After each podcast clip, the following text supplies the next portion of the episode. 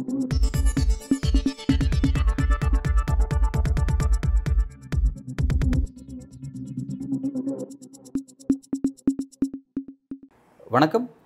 இது news focus Tamil இன்றைய நேர்காணலில் நாம் சந்திக்க இருக்கும் சிறப்பு விருந்தினர் திமுகவின் செய்தி தொடர்பாளர் திரு மதிவாணன் அவர்கள். வணக்கம் சார். வணக்கம். இஸ்ரேல் ஹமாஸ் போர் போயிட்டுருக்கு. இந்த விவகாரத்தில் இந்த சர்வதேச அரசியல் விவகாரத்தில் இந்தியாவினுடைய பிரதமர் நரேந்திர மோடி நிலைப்பாடு ஒன்றா இருக்குது இந்தியாவினுடைய வெளியுறவுத்துறை அமைச்சரோட நிலைப்பாடு ஒன்றா இருக்குது எப்படி பார்க்குறீங்க இந்த முரண்பாட்டை? இல்லை அதாவது மோடி அவர்கள் எப்பயுமே பார்த்தீங்கன்னா என்ன செய்வாருன்னா யார் பாதிக்கிறாங்களோ அந்த பக்கம் நிற்க மாட்டார். அவராக ஒரு பக்கத்தை தேர்ந்தெடுத்து அந்த பக்கத்தில் நிற்பார் ஏன்னா இன்றைக்கி வரைக்கும் இந்தியாவோட நிலைப்பாடுன்றது ரெண்டு பக்கமும் ஆதரவும் இல்லாமல் எதிர்ப்பு இல்லாமல் தான் இருந்தாங்க இந்த நிமிஷம் வரைக்கும். மோடி தான் அதை முதல் தடவை மாற்றிருக்காரு அதுக்கப்புறம் வெளியுறவுத்துறை என்ன சொல்லுது? அப்படி ஒரு ஸ்டேட்மெண்ட் இல்லை. நாங்கள் வந்து பாலஸ்தீனத்துக்கு சப்போர்ட்டு அப்படின்னு சொல்கிறாங்க இப்போ நம்ம யார் சொல்கிறதை எடுத்துக்கிறது? பட் வெளியுறவு அமைச்சர் வந்து மோடியோட ஸ்டேட்மெண்ட்டை மறுக்கல. பட் நாங்கள் வந்து பாலஸ்தீனத்துக்கு ஆதரவு தெரிவிக்கிறோம். பட் தீவிரவாதத்தை எதிர்க்கிறோம் பட் பாலஸ்தீனத்தை ஆதரவு வைக்கிறோம் அப்படின்ற ஸ்டேட்மெண்ட் வைக்கிறாங்க. ஆனால் மோடி அப்படி சொல்லியிருக்கணும்ல மோடி அவர் வெளிப்படையாக சொல்கிறார் இஸ்ரேலை ஆதரிக்கணும் அப்படிங்கிறாரு. இல்ல, அதுதானே தப்புன்றோம் நாங்கள் நாங்கள் என்ன சொல்கிறோன்னா நீங்கள் ஒரு கு குழு வந்து ஒரு தப்பு செய்யுதுன்னா அதுக்காக பொதுமக்களை போய் கொலை பண்ணுவீங்களா? அதை எப்படி நம்ம நியாயப்படுத்த முடியும்? இப்போ இன்றைக்கி வந்து இஸ்ரேல் வந்து இன்றைக்கி சொல்லுது அடுத்த இருபத்தி நாலு மணி நேரத்தில் காலி பண்ணணும் காசாவை விட்டு அப்படின்னு சொன்னேன் ஒரு நாளையில் வந்து எப்படி ஒரு பத்து லட்சம் மக்கள் எப்படி வெளியேற்ற முடியும்? நடைமுறைக்கு சாத்தியம் இல்லாத ஒரு விஷயம் இல்லை. நீங்கள் என்ன பேசியிருக்கணும்? யார் பாதிக்கப்படுறாங்களோ அந்த மக்களுக்கு நீங்கள் பேசியிருக்கணும். நாங்கள் இல்லைன்னு சொல்லலை. இப்போது ஒரு தீவிரவாத குழுக்கள் வந்து ஏதோ ஒரு விஷயம் செய்கிறாங்கன்னா அதை நீங்கள் கண்டிக்கணும். அதுக்காக எதிர்வினையாக நீங்கள் என்ன வேணால் பண்ணுவீங்களா? அப்போ அவங்க செஞ்சது தப்புனா நீங்கள் செய்யறது தப்பு தான் ரெண்டையும் எப்படி ஒரே விதத்தில் பேச முடியும்? ஒரு பிரைம் மினிஸ்டர் இந்தியாவுக்குன்னு ஒரு ஸ்டாண்ட் இருக்குது சார். எந்த உலகத்தில் எந்த ஒரு யுத்தம் நடந்தாலும் அனிசேரா நாடுகள் தலைமையில் இந்த நாடுன்னு இருந்தது. ஸோ அதில் வந்து நடுநிலை வகிக்கிறது தான் இந்தியாவோட ஸ்டாண்டு இன்றைக்கி அது மோடியோட ஆட்சியில் வந்து ஒரு கண்மூடித்தனமாக எல்லா விஷயத்தையும் அணுகிறாங்கன்றது தான் எங்களுடைய பரிதாபமான நிலையாக இருக்குது இல்லை இப்போ மோடியோட வார்த்தை அப்படிங்கிறது இஸ்ரேலுக்கு ஆதரவாக நிற்கணும் அப்படிங்கிற அந்த வார்த்தைங்கிறது பாஜகவோட தலைவர் பேசினா புரிஞ்சுக்கலாம். பட் அஃபிஷியல் பிரைம் மினிஸ்டர் பேசுகிறார் அப்படிங்கிறது இல்லை அதுதான் தப்புன்னு சொல்கிறோம் அந்த ஸ்டாண்ட் எடுத்ததே தப்பு. நான் தான் சொல்கிறேன்ல உங்களுக்கு மணிப்பூர் கலவரத்தில் எழுபது நாள் ஒரு பிரைம் மினிஸ்டர் பேசலை. உள்ளூரில் நாங்கள் சொல்கிறது உள்ளூரில் ஒரு மாநிலத்தில் பிரச்சனை. இன்றைக்கு வரைக்கும் அந்த மாநிலம் ஷட் டவுனில் தான் இருக்குது. இன்றைக்கி வரைக்கும் கல்லூரி ஆரம்பிக்கல பள்ளிக்கூடங்கள் ஆரம்பிக்கலை. இன்றைக்கி வரைக்கும் அதை பேசாத பிரைம் மினிஸ்டர் இஸ்ரேல் பிரச்சனையில் ஒன்பது மணி நேரத்தில் பேசுகிறாங்க அவசியம் என்னன்னு எங்களுக்கு தெரியல. யாரை திருப்திப்பட்டிருக்காக ஒரு பேசுகிறாருன்னு தெரில எந்த இன்டர்நேஷனல் தலைவரை திருப்திப்படுத்தணும் அவர் நினைக்கிறாருன்னு தெரில பட் அதுக்காக ஒரு நாட்டை அடமானம் வைக்கிறதுன்றது தப்பு. ஒரு நாட்டுடைய கருத்துன்றது ஒட்டுமொத்த மக்களோட கருத்தாக இருக்கணும். அதை நீங்கள் உங்கள் தனிப்பட்ட கருத்தாக நீங்கள் பேசுகிறதுக்கு பிரைம் மினிஸ்டர் பதவியிலேருந்து நீங்கள் பேசக்கூடாதுன்றது தான் என்னுடைய கருத்து. ஜி டுவெண்ட்டி நாடுகளுடைய நாடாளுமன்றத்தின் சபாநாயகர்களுடைய ஆலோசனை கூட்டம் டெல்லியில் நடந்து முடிஞ்சிருக்கு. இந்த கூட்டத்தில் பேசும்போது பிரதமர் மோடி குறிப்பிட்றாரு. ஐயாயிரம் ஆண்டுகள் முன்பு ரிக்வேதத்தில் குறிப்பிட்ட மாதிரியான அப்போவே இந்த மாதிரியான அந்த நாடு இந்த உலகம் நாடாளுமன்றம் இந்த சர்ச்செல்லாம் இருந்திருக்கு. அது நம்மளாம் ஒரு குடும்பம் தான். அதோட தொடர்ச்சி தான் நாம் இப்போ இருக்கோம் அப்படிங்கிற மாதிரிலாம் சொல்லி பேசுகிறாரு எப்படி பார்க்குறீங்க? அதாவது மோடி அவர்கள் பேசும்போது கொஞ்சம் கண்ணாடியை பார்த்துட்டு பேசினா நல்லாயிருக்கும். நாங்கள் என்ன சொல்கிறோன்னா நீங்கள் உலகத்துக்கு போய் பாடம் எடுக்கிறதெல்லாம் அப்புறம் எடுக்கலாம். முதல்ல இந்தியாவில் இருக்கிற முதல்ல பிரச்சனைலாம் நீங்கள் பேசணும். இப்போ மணிப்பூரை பற்றி பேச எங்கேயா தயாராக இருக்கீங்களா? உத்தரப்பிரதேசில் நடக்கிற விஷயத்தை பேச தயாராக இருக்கீங்களா? மத்திய பிரதேசில் நடக்கிற விஷயங்கள்லாம் பேச தயாராக இருக்கீங்களா? அதை பற்றிலாம் நீங்கள் தயாராக இல்லாத போது ரிக்வேதத்தில் சொல்லிச்சு வேத காலங்களில் சொன்னாங்கன்னு சொன்னால் முதல்ல ரிக்வேதன்றது முதல்ல எங்கே இருக்குது அதுக்கு மெட்டீரியல் எவிடன்ஸ்னு ஒன்று வேணும்ல. மெட்டீரியல் எவிடன்ஸே இல்லாத ஒரு விஷயத்தில் வந்து சொல்லப்பட்டதுன்னு சொன்னால் எப்படி? இப்போ நாங்கள் சொல்லுவோம் திருக்குறளில் வந்து பிறப்போக்கும் எல்லா உயிருக்கும் சொல்லியிருக்கோம் அதுக்கு எவிடன்ஸ் இருக்குது நாங்கள் சொல்கிறோம்னா அதே மாதிரி வந்து சிலப்பதிகாரம்னா எங்களுக்கு எவிடன்ஸ் இருக்குது நீங்கள் சொல்கிற ஒரு விஷயத்துக்கு எங்கே இருக்குது எவிடன்ஸ் எவிடன்ஸ் இல்லாத ஒரு விஷயத்தில் அப்படி சொன்னாங்க இப்படி சொன்னாங்கன்னு சொல்லிட்டு ஈஸியாக தப்பிச்சுலாம் போயிட முடியாது நீங்கள் நீங்கள் அப்படி வந்து எல்லாரும் அண்ணன் தம்பி எல்லாரும் சொந்தம்னு சொன்னால் முதல்ல இந்த நாட்டுக்குள்ளே வாங்க. இந்த நாட்டில் இருக்கிற பாகுபாடெல்லாம் நீங்கள் எடுத்துருங்க. பெரும்பான்மை சிறுபான்மை பிரச்சனைலாம் தீர்த்துருங்க. உயர்ந்தவன் தாழ்ந்தவன் பிரச்சனைலாம் தீர்ந்துருங்க. உங்களால் இன்றைக்கி இஸ்ரேல் பாலஸ்தீனத்துக்கே ரெண்டு ஸ்டாண்டு தானே உங்களால் எடுக்க முடியுது. நீங்கள் வந்து இதில் எல்லாரும் அண்ணன் தம்பி எல்லா அக்கா தங்கச்சின்னு சொல்லி யாரை ஏமாத்துறீங்க? மேடை கிடச்சிது மைக்கு கிடச்சிது. அப்படின்னா ஏதாவது ஒன்று பேசுனீங்கன்னா நாங்கள் அதுக்கு பொறுப்பு இல்லை. ஆனால் பேசுறதுக்கு முன்னாடி கொஞ்சம் சற்று சிந்திச்சு பேசினா நல்லாயிருக்கும். தமிழ்நாட்டில் ஆளுநர் ஆர் என் ரவி அவர்கள் தொடர்ச்சி அரசியல் பேசுகிறத நம்ம பார்க்குறோம். அவர் இந்த மாதிரி தான் வந்து இந்த இது பாரதம் ரிஷிக்களால் முனிவரானது ரிக் வேதத்தில் அது சொல்லியிருக்கு யசோத வேதத்தில் இதை சொல்லியிருக்கு அப்படின்னு சொல்லிட்டு பல்வேறு விஷயத்தை கோட் பண்ணுவார். பிரதமர் மோடி இந்த வேதத்தை கோட் பண்ணி பேசுறது அப்படிங்கிற விஷயத்தை ஆரம்பிச்சிருக்காரு. எப்படி பார்க்குறீங்க? இல்லை இவங்க எதாவது சொன்னல எதையாவது பேசிட்டு மதத்தோடு போய் உட்காந்துருவாங்க. இப்போ திரும்ப அதுக்கு முன்னாடி போய் வேதங்கள்னு சொல்ல ஆரம்பிச்சிட்டாங்க. இப்போ ஆளுநர் ஆர் என் ரவியாக இருக்கட்டும் இல்லைன்னா மோடியாக இருக்கட்டும் இவங்கெல்லாம் யார் பின்புலன்னு பார்த்தீங்கன்னா ஆர்எஸ்எஸ் தானே. ஆர்எஸ்எஸ் என்ன எழுதி கொடுக்குதோ ஆர்எஸ்எஸ் என்ன சொல்லுதோ அதை வந்து பேசுறது இவங்களோட வேலை.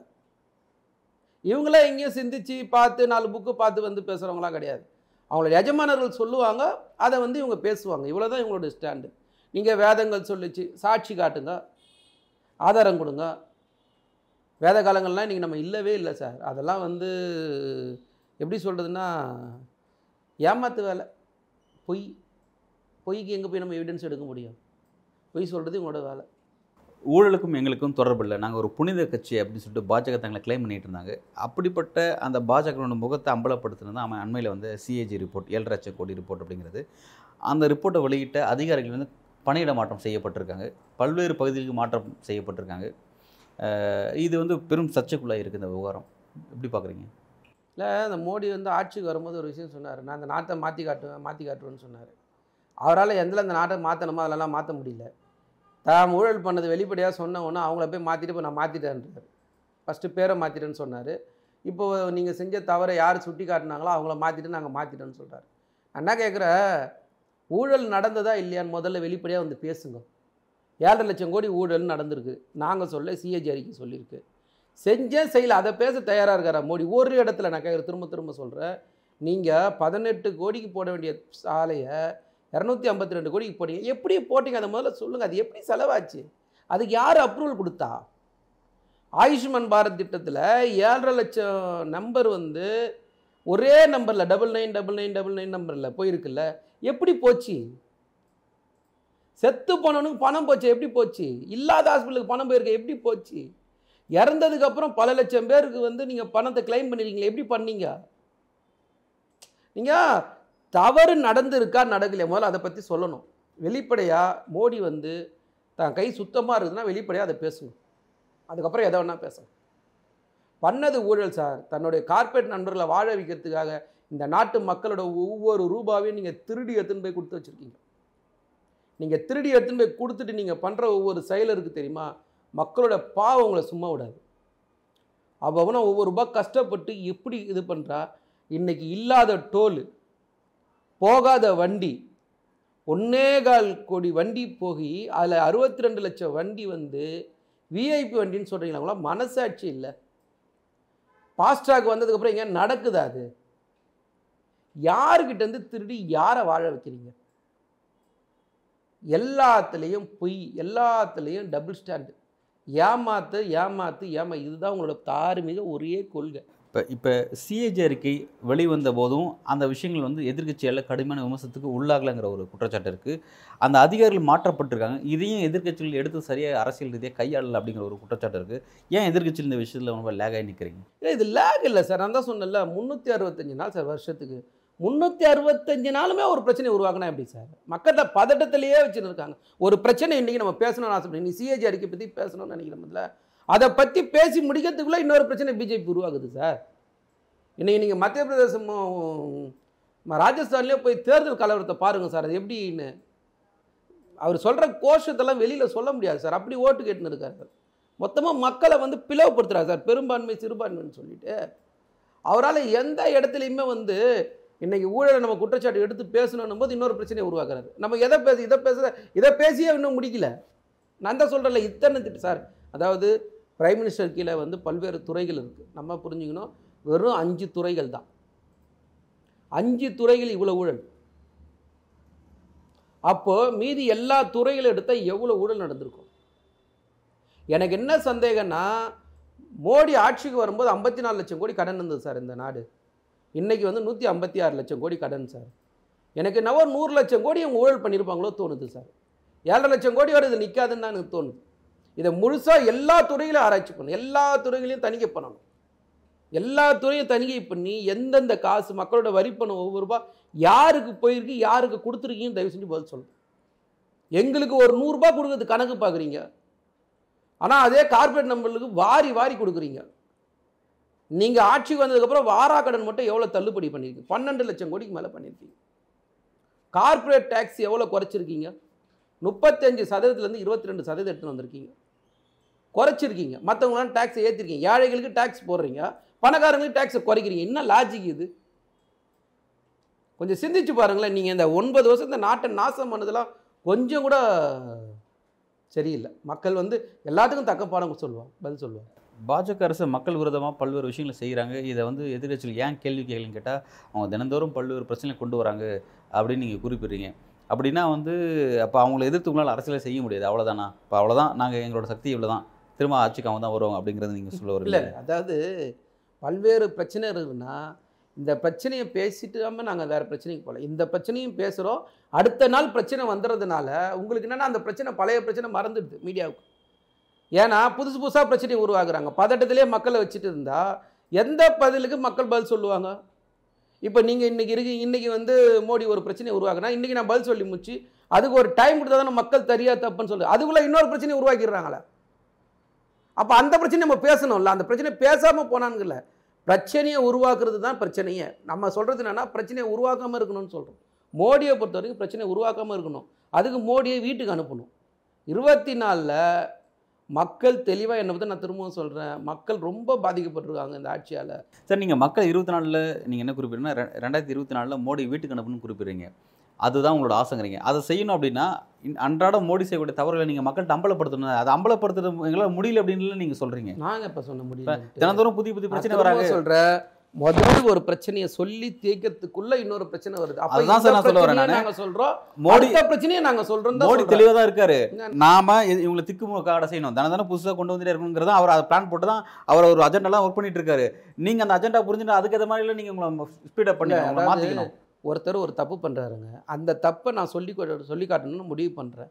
அடுத்த தப்பு சொல்லும்போது நீங்க என்ன கேக்குறீங்கன்னா அடுத்த தப்பு தான் நான் சொல்ல முடியும். இந்த தப்பை நான் சொல்லாம போனா தான் நீங்க கேட்குறது முதல் நாள் செய்கிற தப்பையும் நான் குறிப்பிடுறேன். ரெண்டாவது நாள் செய்கிற தப்பையும் நான் குறிப்பிடுறேன். அவர் முந்நூற்றி அறுபத்தஞ்சு நாள் தப்பு பண்ணாலும் முந்நூற்றி அறுபத்தஞ்சு நாள் தப்பையும் நாங்கள் சுட்டி காட்டுவோம். நாங்கள் எந்த இடத்துலையும் அவர் செய்கிற தப்பை வந்து சுட்டி காட்டாமல் போகிறது கிடையாது. மக்கள்கிட்ட கொடுக்குறோம். மக்களுக்கு இந்த பிரச்சனைலாம் இருக்குன்னு சொல்கிறோம் மக்கள் முடிவெடுப்பாங்கன்னு தான் நாங்கள் சொல்கிறோம் சரி இப்போ நான் கேள்வி எப்படி வைக்கிறேன். கடந்த யூபி கவர்மெண்ட்டில் காங்கிரஸ் அரசு பல்வேறு தவறுகள் செஞ்சது. நீங்கள் அதாவது நீங்கன்றது பாஜக குறிப்பிடும் பாஜக ரெண்டு விஷயத்தை கையில் இருந்துச்சு ஒன்று டூ ஜி ஊழல். ரெண்டாவது விலைவாசி உயர்வு. இந்த ரெண்டுத்தை முத்திரம் ஃபோக்கஸ்டாக ஒர்க் பண்ணி மக்கள்கிட்ட இந்த அரசின் மீதுவான ஒரு அபிப்பிராயத்தை உண்டாக்கி அந்த அரசை தூக்கி எறிய வச்சு திரும்ப அந்த பாஜக அரசு கொண்டு வரதுக்கான ஒர்க்கு அன்னைக்கு பாஜக செஞ்சது. இன்றைக்கி நீங்கள் வந்து பல விஷயங்கள் கொண்டு வந்துட்டு இருக்காங்க. நாங்கள் எல்லாத்தையும் அட்ரஸ் பண்ணுறோம் அப்படின்னு குறிப்பிடுறீங்க. ஃபோக்கஸ்டாக நீங்கள் எதை ஃபோக்கஸ் பண்ணுறீங்க எதை ஃபோக்கஸ் பண்ணி மக்கள்கிட்ட பிரச்சாரமாக கொண்டு போகிறீங்க அப்படி ஒரு கேள்வி இருக்குது நீங்கள் எதை ஃபோக்கஸ் பண்ணுறீங்க இப்போது எல்லாருக்கும் தெரியும் சார். இந்த டெல்லியில் நடந்த ஒரு நிர்பயா கற்பழிப்பு வழக்கை பற்றி தெரியும் அன்னைக்கு ஒருத்தர் அண்ணா சரன் ஒருத்தர் இருந்தார் சார். எங்கே சார் போயிட்டார் இப்போ? ஏன் இன்றைக்கி வந்து பிஜேபி எடுத்து போராட மாட்டுறாரு போராடணுமா இல்லையா? நீ நடுமையான ஆள் தானே. நான் என்ன கேட்குறேன்னா உச்ச உச்சநீதிமன்ற நீதிபதிகளில் எத்தனை பேர் வந்து ஓபிசி பிரிவை சார்ந்தவங்க? இவங்க எப்படி வந்து மோடியை வந்து ஆர்எஸ்எஸ் எதிர்த்து பேசுவாங்க? இன்றைக்கி வந்து உள்துறை செயலாளர்களில் ராகுல் காந்தி தெளிவாக சொல்லியிருக்காரு. மூணு பேர் தான் ஓபிசி. மற்றவங்க எல்லாருமே ஃபார்வேர்டு கம்யூனிட்டின்னு சொல்லியிருக்காரு. இவங்க எப்படி மோடி எதிர்த்து பேசுவாங்க? நீங்கள் எந்த இடத்துல நீங்கள் புள்ளி தோடுறீங்க இவங்க தானே அதை போய் விசாரிக்கிற இடத்துல இருக்காங்க. அப்போ அவங்க எப்படி அதை செய்வாங்கன்றது தான் நாங்கள் சொல்ல வர விஷயம் நீங்கள் இந்த பிஜேபி ஆட்சியில் ஆர்எஸ்எஸ் வந்து எந்த மாதிரியான அஜெண்டாவை மக்க எடுத்துன்னு போயிருக்குதுன்னா அது எல்லாமே வெளிப்படையாக இன்றைக்கி தெரியுது. இன்றைக்கி எல்லாருக்கும் இதை பற்றி பேச ஆரம்பிச்சிருக்காங்க. இன்றைக்கி ஓபிசினா என்ன இடஒதுக்கீடுனா என்ன சமூக நீதினா என்ன மாநில சுயாட்சினா என்னன்னு எல்லாரும் இன்றைக்கி வெளிப்படையாக பேசுகிறாங்க நீங்கள் இந்த இடத்துல வந்து காங்கிரஸ் ஆட்சிக்கும் பிஜேபி ஆட்சிக்கும் பல வித்தியாசங்கள் இருக்குது பிஜேபி ஒரு ஒரு குரூப் மக்களை மட்டுமே திருப்திப்படுத்துறதுக்காக ஆட்சி செய்யுது. ஆனால் நம்மளோடது அப்படி கிடையாது. நம்ம தவறுகளை சுட்டி காட்டுறோம். எந்த தப்பு நடந்தாலும் அதை சொல்கிறோம் அன்னைக்கு புனிதர்களாக இருந்தாங்கல்ல அவங்கள தான் இன்றைக்கி நம்ம கூப்பிட்டு வந்து கேட்கணும். அவர் வந்து இவ்வளோ தப்பு நடக்குதுன்னு சொல்லி இந்த அண்ணா ஹசாரே மாதிரி ஆட்கள்லாம் இவங்க எங்கே ரைட் போனாங்க சார் அண்ணா சாரே அவர் குறிப்பிடுறீங்க. அதை வந்து பாஜக தான் உருவாக்கணும் அப்படி ஒரு ஆளை உருவாக்கணும் அப்படின்னு வச்சுக்கோமே. இப்போ நீங்கள் இந்த பாஜக அரசை எதிர்க்கிறதுக்கு யாரை உருவாக்க போகிறீங்க எப்படி அரசியல் செய்ய போகிறீங்க உங்களோட ஃபோக்கஸ்டு பிரச்சனை எந்த பிரச்சனை மக்கள் பிரச்சனையை நீங்கள் ஃபோக்கஸ் பண்ண போகிறீங்க அப்படிங்கிறத என் கேள்வி. இல்லை அதாவது செய்கிற தப்பில் எது த- ஒரு தப்பு நீங்கள் சொல்லுன்னு கேட்டால் நான் என்ன சொல்கிறேன்னா பிஜேபி செஞ்ச எல்லா அணியுமே தேவையில்லாத அணி தான். அதை கட்டாயமாக பிடுங்கி தான் அவனை வேறு வழி கிடையாது. விலைவாசியை பற்றி வேலையில்லா திட்டத்தை பற்றி விலையேற்றத்தை பற்றி மதவாதத்தை பற்றி மொழி பிரச்சனையை பற்றி இனப்பிரச்சனை பற்றி மாநில சுயாட்சியை பற்றி மாநில மக்களுக்கு கொடுக்க வேண்டிய நிதி ப பகிர்வை பற்றி எல்லாமே தப்பு தானே? இதில் ஒரு பிரச்சனை எப்படின்னு சொல்கிறது மொத்தமாக விஷமாகி போச்சு. மொத்த விஷத்தை எடுக்க தான் நம்ம பார்க்கணும். அதில் ஒரு சதவீதம் எடுக்கலாமா ரெண்டு சதவீதம் எடுக்கலாமா நம்ம யோசிக்க முடியாது இந்த விஷயத்தில். மொத்தமாக பிஜேபி வெளியெடுக்கணும். இந்த நாட்டிலேருந்து பிஜேபியை தூக்கி வீசி எறியணுன்றது தான் என்னோட கருத்து. ஃபோக்கஸ்டாக இல்லாமல் டோட்டலாக எய்ம் பண்ணுறேங்கிறீங்க ஓகே உங்களுடைய விஷயங்கள் வந்து வரக்கூடிய காலகட்டத்தில் உங்களுக்கு எப்படி பலன் கொடுக்குங்கிறத பார்ப்போம். அடுத்த ஒரு முக்கியமான விஷயம் உலக அளவிலான பசி குறியீடு. ஒரு நாட்டில் மக்கள் எந்த அளவுக்கு பசி பட்டினியில் இருக்காங்க அப்படிங்கிறத ஐரோப்பியை சேர்ந்த ஏஜென்சி அந்த புள்ளி விவரத்தை வெளியிட்டிருக்காங்க. அந்த பட்டியலில் நூற்றி இருபத்தஞ்சு நாடுகள் வந்து இடம் பெற்றிருக்கு. அதில் நூற்றி பதினொன்றாவது இடத்துல இந்தியா இருக்குது அதாவது கடைசியிலேருந்து ஒரு பதினாலு நாடுகளுக்கு முன்பு வந்து இந்தியா இருக்குது கடந்த ஆண்டு வந்து நூற்றி ஏழாவது இடத்துல இருந்துச்சு. இப்போ நூற்றி பதினஞ்சு இடம் சரிஞ்சிருக்கு. பாகிஸ்தான் நேபாள் பங்களாதேஷில் நமக்கு முன்னாடி இருக்காங்க. எப்படி பார்க்குறது இந்த புள்ளி உரத்தை எப்படி புரிஞ்சுக்கிறீங்க? சார் நான் சொல்கிற ஒரே ஒரு விஷயந்தான் சார். மோடி வந்து ஆட்சிக்கு வந்து சொல்லி பொய் சொல்லி ஆட்சிக்கு வந்துட்டாங்க சார். போம்பி மோடின்ற ஒரு பிம்பம் இருக்குது பார்த்தீங்களா? அது வந்து பொய்யாக உருவாக்கப்பட்ட பிம்பம். அது வந்து இல்லாத ஒரு விஷயத்தை வந்து காற்றடித்த பலூன் சொல்லுவாங்கள்ல அந்த பலூனை ஊதி பெருசாக்குனாங்க. அவரை வந்து பிரைம் மினிஸ்டரில் உட்கார வச்ச உடனே அவருக்கு என்ன செய்யணும்னு தெரியாது. பா ஒன்றும் தெரியாத மனுஷனை உட்கார வச்சுட்டு என்ன பண்ண முடியும்? நீங்கள் உலக அரங்களை இந்தியாவோட புள்ளிவரத்தை பற்றி பேசுகிறீங்க நான் கேட்குறேன் ஊட்டச்சத்து குறைபாடில் இன்றைக்கி இந்தியாவிலே மோசமான மாநிலம் வந்து குஜராத்து தான். இது எல்லாருக்குமே தெரியும். இல்லைன்னு மோடியால் மறுக்க முடியுமா? நீங்கள் என்ன வந்து கல்வியில் வேலைவாய்ப்பில் சுகாதாரத்தில் சமூக நீதியில் வந்து குஜராத்தை நீங்கள் உயர்த்தி வச்சுருந்தீங்க. இல்லாத ஒரு மாடலில் பொய்யா கட்டமைச்சு அதை வச்சு உங்கள் பிரைம் மினிஸ்டர் சீட்டில் உட்காந்துட்டாங்க சார்.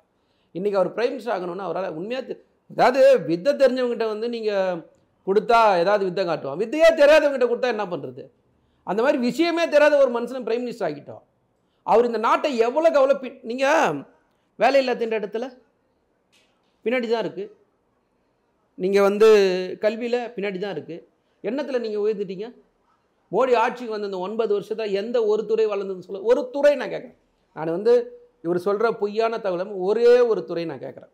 உலக அரங்கில் இந்தியா உயர்ந்து நிற்குதுன்னு ஒரு துறையை சொல்ல சொல்ல. எல்லாமே நீங்கள் ரூபாவோட மதிப்பு பொருளாதாரத்தில் நீங்கள் உயர்த்திட்டீங்களா? சொல்ல முடியுமா மோடியால்? வேகமாக வளர்ந்து வரும் பொருளாதார நாடாக இந்தியா உருவாகி வந்திருக்கு. உலகின் மூன்றாவது பெரிய பொருளாதார நாடாக உருவாகுது அப்படிங்கிறாங்க. அப்படின்னு யார் சொன்னா மோடி சொல்லிட்டு இருக்காரு மோடி தானே சொன்னார் வேற யாரும் சொல்லல சங்கி கும்பல் வேணால் சொல்லியிருக்கோம். எப்படி வேகமாக வளருது? எனக்கு புரியலையே. பசியில் நீங்கள் கடைசியாக இருக்கோம் நம்ம இருக்கோம்.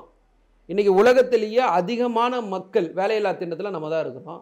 நீங்கள் எங்கே உயர்ந்துட்டீங்க? எனக்கு மோடி பேசுறது முழுக்க முழுக்க பொய் நான் தான் சொல்கிறேன்ல வாயை திறந்தாவே பொய். நீங்கள் கேட்குற கேள்வி ஒன்றா இருக்கும் சொல்கிற பதில் ஒன்றா இருக்கும் ஏதாவது ஒரு கேள்விக்கு ஏதாவது கேட்டால் அமாரா தேஸ்ன்னு போயிட்டு வர தவிர வேறு எதுவும் பேச மாட்டார். நாங்கள் இல்லை. அதாவது சார் உலக அரங்கில் இன்றைக்கி சொல்கிறேன் இன்றைக்கி வந்து ரூபாவோட மதிப்பு நம்ம பற்றி பேசின்னு இருக்கோம்ல எந்த ஒரு நாட்டுக்குமே வந்து ரூபாவோட மதிப்பு ரொம்ப முக்கியம். இன்றைக்கி நீங்கள் ஆட்சிக்கு வரும்போது வெறும் அறுபத்தி ரெண்டு ரூபா இருந்தது. இன்றைக்கி எண்பத்தி ஆறு ரூபா கிட்ட நெருங்குது. நீங்கள் போட்ட ஜிஎஸ்டி குளறுபடியால் வியாபாரம் இல்லை பிஸ்னஸ் இல்லை. ஏற்றுமதியில் எவ்வளோ குறைஞ்சிருக்குன்னு சொல்லட்டுங்களா? என்ன அவர் வளர்ந்துட்டார் இந்த நாட்டை? பொய் மட்டும்தான் திரும்ப திரும்ப சொல்கிறாங்க பொய் பொய் பொய் தான் பேசுகிறாங்க எல்லா புள்ளியோரும் நான் சொல்கிறேன் அவரை பகிரங்கமாக சுகாதாரத்து கட்டமைப்பில் நம்ம உலக அரங்கில் இங்கே இருக்குன்னு சொல்ல முடியும். சொல்ல சொல்லுங்கள் பார்ப்போம் வேலையில்லா திண்டத்தில் நான் போய்கிட்டேன்னு சொல்ல சொல்லுங்கள் பார்ப்போம் பசி பட்டினி இல்லைன்னு ஆக்கிட்டேன்னு சொல்ல சொல்லுங்கள். எல்லா பொய்யான ஒரு வாக்குறுதியை கொடுத்துட்டு எதையாவது பேசிட்டு ஒரு மதத்துக்கு பின்னாடி போய் ஒளிஞ்சிக்கிட்டு அந்த மதத்தை தூக்கி வந்து முன்னாடி நிற்க வச்சு அந்த மதத்தால் இந்த நாட்டை ரெண்டாக பிளவுபடுத்தி பெரும்பான்மை சிறுபான்மைன்னு சார் எவ்வளோ தைரியமாக நீங்கள் நல்லா புரிஞ்சுங்களேன் இப்போ கர்நாடகா தேர்தல் தான் திரும்ப உதாரணம் சொல்லணும். ஒரு அமைப்பை தடை செய்யும்னு சொன்னாங்க. ஓகேங்களா? ஆனால் அவர் என்ன பேசினார் வெளியில்? ஸ்ட்ரெயிட்டாக அனுமாரியே தடை பண்ணணும்னு சொல்லி பேசினார். அப்படி எங்கேயாவது யாராவது பேசினாங்களா? ஆனால் அவர் பொய்யா பிரச்சாரம் பண்ணார். அப்படி தான் பண்ணுவாங்க. நீங்கள் பிஜேபி பண்ணுற செயலெல்லாம் அப்படி தான் இருக்கும். அவங்க முழுக்க முழுக்க மக்களை பிளவுபடுத்தி அந்த பிளவில் குளிர் காய்வாங்களே தவிர மற்றபடி தன்னுடைய சாதனைகள் நேரடியாக சொல்கிறதுக்கு அவங்க தயாராக கிடையாது. இல்லைன்றது நான் தெளிவாக சொல்லுவேன். புள்ளிவரத்தோடு சொல்லுவேன் நல்லது சார். பல்வேறு கேள்விகளுக்கு ரொம்ப விரிவாக ஆழமாக உங்களோட கருத்தில் விளக்கிறேன் மிக்க நன்றி.